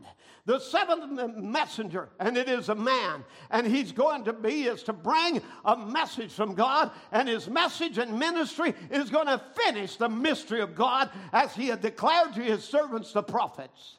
In the days of the Laodicean age, the messenger will reveal the mysteries of God as revealed to Paul. And now in this age, we'll come back to the capstone revelation, the most important revelation of Godhead in the whole Bible. In this days of Laodicean age, the messenger will reveal the mysteries as revealed to Paul. He will bring back the elect of the last day, and they will hear a vindicated prophet give the exact truth as it was with Paul. Listen to the authenticated prophet of God who appears in this last age. What he says from God, the bride will say. The Spirit and the prophet and the bride will be saying the same thing. And what they say will have already been said in the Word. And neither can the Word climb above any Laodicean church age. We're in the last age, not back in the Pentecostal age there. We are over here in the last age. And the first age began with the Word, which was Christ, and the last age is to end with the Word, which is Christ. Those elect with him in that day will be the ones who truly manifest the Lord and be his body and be his voice and perform his works. The people of God are being made ready by the word of truth, by the messenger to this age. Those who receive that prophet and become a bride of the last day, the Spirit and the prophet and the bride will be saying the same thing. But it's also a fact that the prophet for the last days must be bringing um, forth a message from God that will forerun the second coming of the Lord. For by his messenger will the hearts of the by his message will the hearts of the children be turned back to the Pentecostal fathers. And with the restoration of the word will come the restoration of power. Thus This church, beginning in Acts, is God's blueprint for all ages until she closes out in the Laodicean age. Watch it carefully. Let every age take heed, for what is going on is only the start. That little tree that is, was planted is going to grow. It's going to grow through the ages. Then, this then is a message for every Christian through every age until Jesus comes. The seventh age, a very short one, very short age, gathers itself and uh, gathers up into itself for one quick work, yet all the reality of Pentecost. In the last age, there will be a group raised up, the true bride of the last day, and she will listen to the Spirit. That word has never failed in the mouth of believing Christians. And in this last age, it's stronger and greater than ever in the true word bride. In her will be the fullness of Pentecost, for the Spirit will bring bringing the people right back to where they were at the beginning. That is, thus saith the Lord. God isn't going to plant a new church, but it's going to bring his original planting back to original seed. This is the age of restoration. It is the age of the finished cycle. The Pentecostal age, speaking of Azusa Street, did not restore, but God has to restore because He cannot deny His word. This is not the resurrection of the church, it is the restoration. And God will bring, take the church right back to Pentecost of the beginning. The age of full restoration by another outpouring like in the beginning. In that day of gross darkness, the light will return by the pure word, and we will return to the power of Pentecost to welcome back the Lord Jesus Christ. For in this, this last age is going to go back to manifesting the pure word bride. Amen. You like these words? Amen. They were spoken about right here, this age, this seventh watch. Amen. Now, coming down, this is a 45th snippet now. So we come to this last age, the Laodicean age. That is our age. Amen. Amen. We are living on up here to the bride age, the calling out of the church and getting it together for the rapture. That's the age we're now living. We are living in the Laodicean age. We are in the seventh church age before the king takes his throne. We are worshiping now under the Feast of Tabernacles, the seventh church age. We are at the end of the seventh church age. When I say the end, that doesn't mean it's this very hour, this very minute. This is the bride age. This is the evening light. This is when Malachi 4 must be fulfilled to follow God's pattern. This is Luke 17 30 to be fulfilled. The age in which the true church would be returned to being the bride she was at Pentecost. The first time there will come forth for the bride age, for resurrection out of dark denominationalism, will be a message that the full maturity of the word has returned back again in its full power. Amen. What a message. I said, what a message. Amen. That, that there's a message. A message that what? That the full maturity of the word has returned back in its full power. Amen. To him that overcometh will I grant to sit with me in my throne, even as I overcame and sat down with my Father in his throne. We find the true vine, true spirit, true church people exalted to the very throne of God with the highest compliment ever paid to a humble, steadfast spiritual group. I'm talking about your age. I'm talking about you, the highest compliment ever given to be given to you. You're going to sit with me on my throne. You're going to have a rapture. Harvest time. This is age. This age is the last of the seven church ages. What began at the first Ephesian age must and will come to full fruition and harvest in the last or Laodicean age. The two vines will yield their final fruit, both the true and the false vine. The corn of wheat, the bride wheat that fell into the ground at Nicaea has come back to the original word grain again. The Laodicean age comes in quickly, bringing the wheat to harvest. at just at the end of the Laodicean age, just before Jesus come, the church would go back to go being a word seed bride, being a wheat seed bride again. And now we're right back, like all nature, acting right back to the original seed, right from one church age to another. And in this last age here, here we are, right back to the original thing that fell on the day of Pentecost to fulfill ever scripture. The bride, the church will mature, and her ripeness will be an identification with the Lord by the means of the word, and her head who will come to her is the mystery of godliness, which indeed is Christ. The original wheat seed of Pentecost was to come back in the last age and is to mature at Laodicea. Thus, the true seed already maturing, and then the harvest. The Laodicean age is the harvest time of the gathering of the tares for the burning and the binding and the burning and the gathering of the wheat for the Lord. Yet it is the harvest time, and the wheat must also Um, also must mature.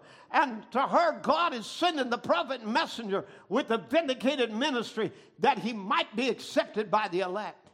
They will hear him as the first church heard Paul, and she will mature in the word until becoming a word bride, and the mighty works will be found in her that's always attended upon pure word and faith. Oh, listen to this. It's not only that, but this is resurrection hour, rapture hour. It was the seventh age when he came and woke up all those sleeping virgins, the dead in Christ he's talking about. Through the ages, the years, the ages, he's built a bride, born a bride, begotten a bride on, on earth for Christ. From the seventh age, the seventh church age, all the way back through, woke up. And these that were in this church age of living, they were changed. Enoch was raptured the seventh, showing that it's the seventh church age that takes the rapture. Now, there's no doubt we're in the seventh church age. We all know it. Now, the seventh church age that takes the rapture. We, we know him as much as our limited senses can let us. But one day, it will be face to face.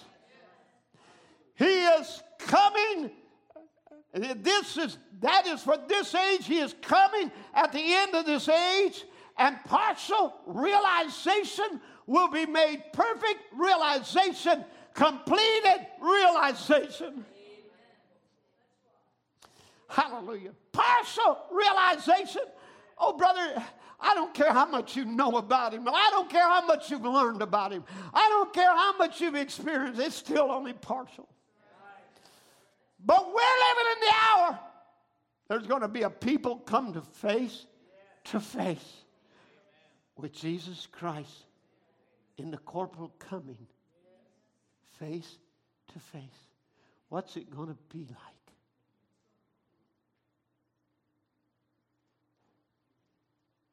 Partial realization will give way to perfect realization. This is the last warning. There will not be another. The Spirit will not speak in another age. So, oh, we're in the age past. The Spirit won't speak there. The ages are over. But thank God at this moment, this age is not over. Laodicea, it hasn't ended. When it ends, the church is gone. So as long as the church is here, it hasn't ended. Are you here? Age is still going on. The bride, when she's taken from the church, the church age will cease. Laodicea goes into chaos. The bride goes to glory. And the tribulation sets in. Watchman, what of the night? What are we expecting this time? Do we just look to perpetuate and go into another, another watch? Not, there's no other watches. The last watchman has already came and described and told us what happens in this watch. What was it for? It was to make you ready. And he tells you that you must be under the token, that the Holy Ghost must be applied. And it must be the, more than just the initial striking of blood. And you just go through life as though nothing happened. This is the coming of the Lord. And you'll either have the goods or you'll be left behind. This is a time impersonation and acting like it and pretending will get you nowhere. Nowhere. But the tribulation. This is a time that calls for more sincerity, more dedication, more consecration. Let the musicians come. Because rejecting the message of the Exodus, there will be many, many left behind. Like I said, in Egypt, there was a mixed multitude. They left with Israel, but not this time. Only those that are washed in the blood of Jesus, filled with the Holy Ghost, will go in this rapture exodus. You see, in that time, anybody could kill a lamb put their blood on the door and get behind it and escape the death angel. It was physical. So you could be an Egyptian and go kill a lamb, put this blood. You could go and you could also eat the lamb, the Passover, do all, you could go through all the acts. But in this time, it ain't possible. It's not a literal blood, it's the Holy Ghost. And that Holy Ghost is required to go in this rapture to escape the coming judgments. And those judgments will begin at the resurrection of the dead. Now, I'm going to leave you with something. The Bible tells you they spent all their time burying their dead. I want you to stand with me right now. They spent their time burying their dead. There will be mourning and death and dying all over the land of Egypt when morning dawns. The six sealed judgments of God began in a spiritual manner. When the church of Laodicea rejected the message, it'll turn physical the things that they did and the plagues against the Jewish people, driving which simply drove them back to their homeland, will return in vengeance as vials are poured out. And if you look at the vials and the trumpets, they parallel each other. What happened in the water here happened in the water there. And they parallel each one of them all the way down to the seven trumpets and the seven vials. And what they did to God's people in the trumpets. The drive that only served to drive Israel back to their homeland, where they murdered and killed six million Jews, and no telling how many other people. It'll be turned back in vengeance as the wrath of God begins to fall on this world, and the vials of judgment are poured out. It'll turn physical the rejection of the message for their deliverance began the judgment on the church in a spiritual manner. It forced out a people out of the church to go back to their homeland that we've been preaching about. And they'll turn physical. They'll pay for their rejection. And the church who thinks they're under the blood but didn't really apply the blood. You see, they maybe they just got it in one realm or another and they never come into Passover in that hidden life, but went on about just frolic. Will go into the tribulation and be punished for her deeds of rejecting the atonement of the blood that could have saved them. That's what's happening in this dark hour. Now then, Matthew 27 51. Play that song, He's Coming Soon.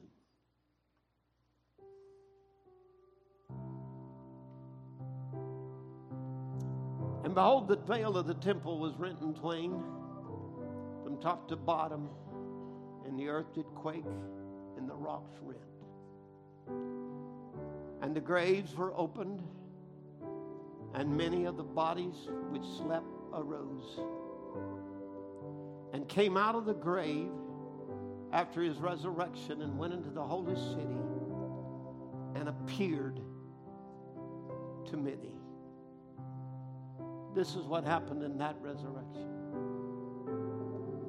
That word appeared is the word emphanizo, which means they showed oneself.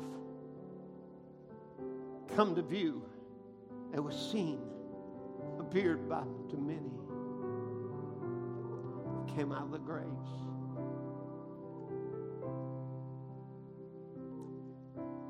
Let me read you a little quotation from the sixth seal. want you to visualize now. It's the last night. It's the last watch of the night. We're eating the Passover.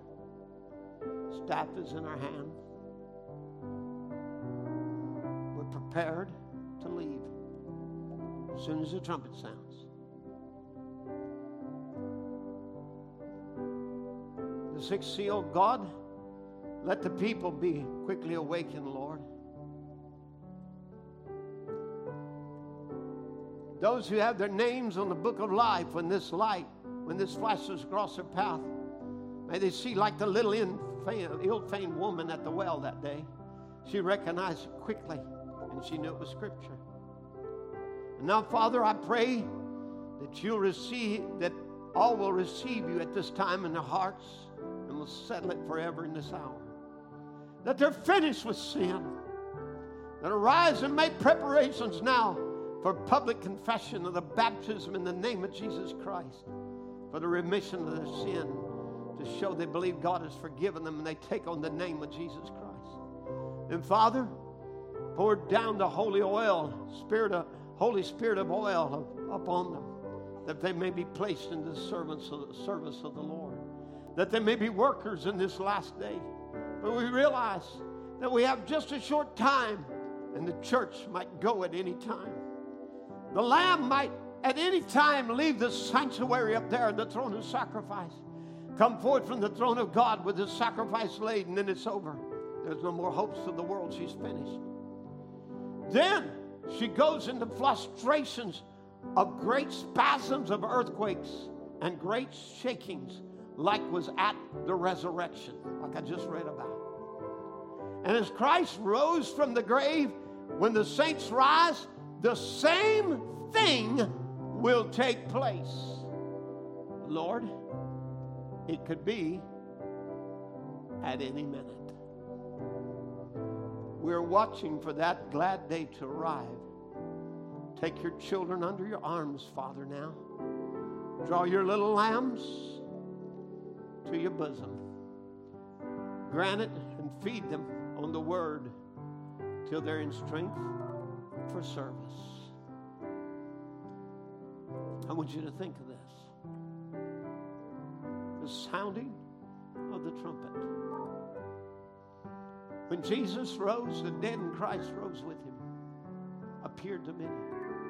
The Bible said it was a great earthquake. Brother Branham said the same thing will happen again. Do you realize we've been waiting on one prophecy? I mean, this man, this man's prophesied accurate time on time and time again, over and over and over. Never failed one time. Stood there in 1965, choosing of a bride. He said, There's a bride being chosen.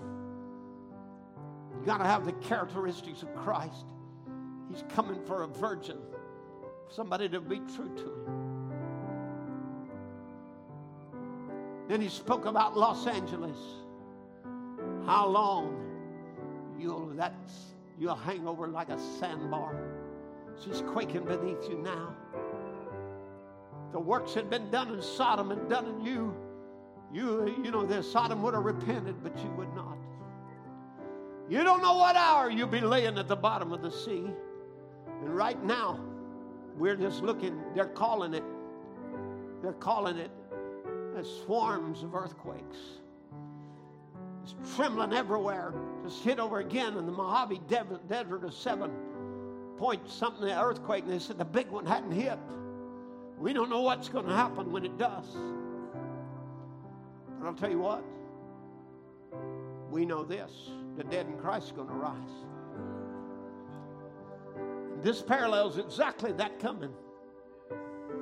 And there's an earthquake about to hit. The world will go into nervous frustrations. The sixth seal will open with every kind of judgment can imagine. Every uh, Satan will be cast out of heaven as the bride goes up. He'll have a short time of darkness upon the earth before the millennium day dawns. That's when Jesus coming back to earth again. I want to ask you, are you ready for that coming? Have you come into Passover? Are you really in that fellowship? I want you to think about it. God will meet a desperate soul. When you come in and you say, I've got to meet that God. You can't go in on mom and dad's experience or somebody else's. You've got to know Christ yourself. We can't just paint him a fire. We got to have something real here. You can't cook lamb with a painted fire. Can't serve it raw. Got to come to the right temperature. And I'm asking you, where are you at with Christ? You make your call and election sure today. The other day, I stood at this pulpit, told you about Brother Branham binding the serpent, and him taking the Bible, and he said, Lord, my children are coming. They'll wake up any moment. Just let me find a place in the scripture. And it opened right there to First Corinthians that I read. Purge out that old leaven. Christ is our Passover. You've got to have that sincerity and truth. When I read, when I realize that even some old timers are letting the blood get off the door, I'm asking you, isn't it time for a fresh application of it? Isn't it time for a renewing of the Holy Ghost in your own life? Won't you ask Him to do it? Won't you draw nigh to God? He'll draw nigh to you. Amen. We know He's coming soon. You just can't play with it. The death angel's after you. You may just be one step ahead, but He'll get you. But He can be bound. There's got to be a church alive and remain that can bind that death angel. That can say, Oh God, have mercy on my brother. And know they've been given the power to bind. Are you ready to, to walk into that sincerity?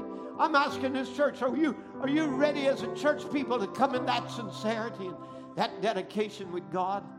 Are you ready for rapture? Is a rapture atmosphere already in your heart? That your heart's going to come and you're not a scoffer.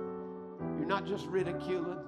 You're not just sitting back lukewarm, but you're on fire for God. Ask Him with all your heart. And He is coming soon. He's coming.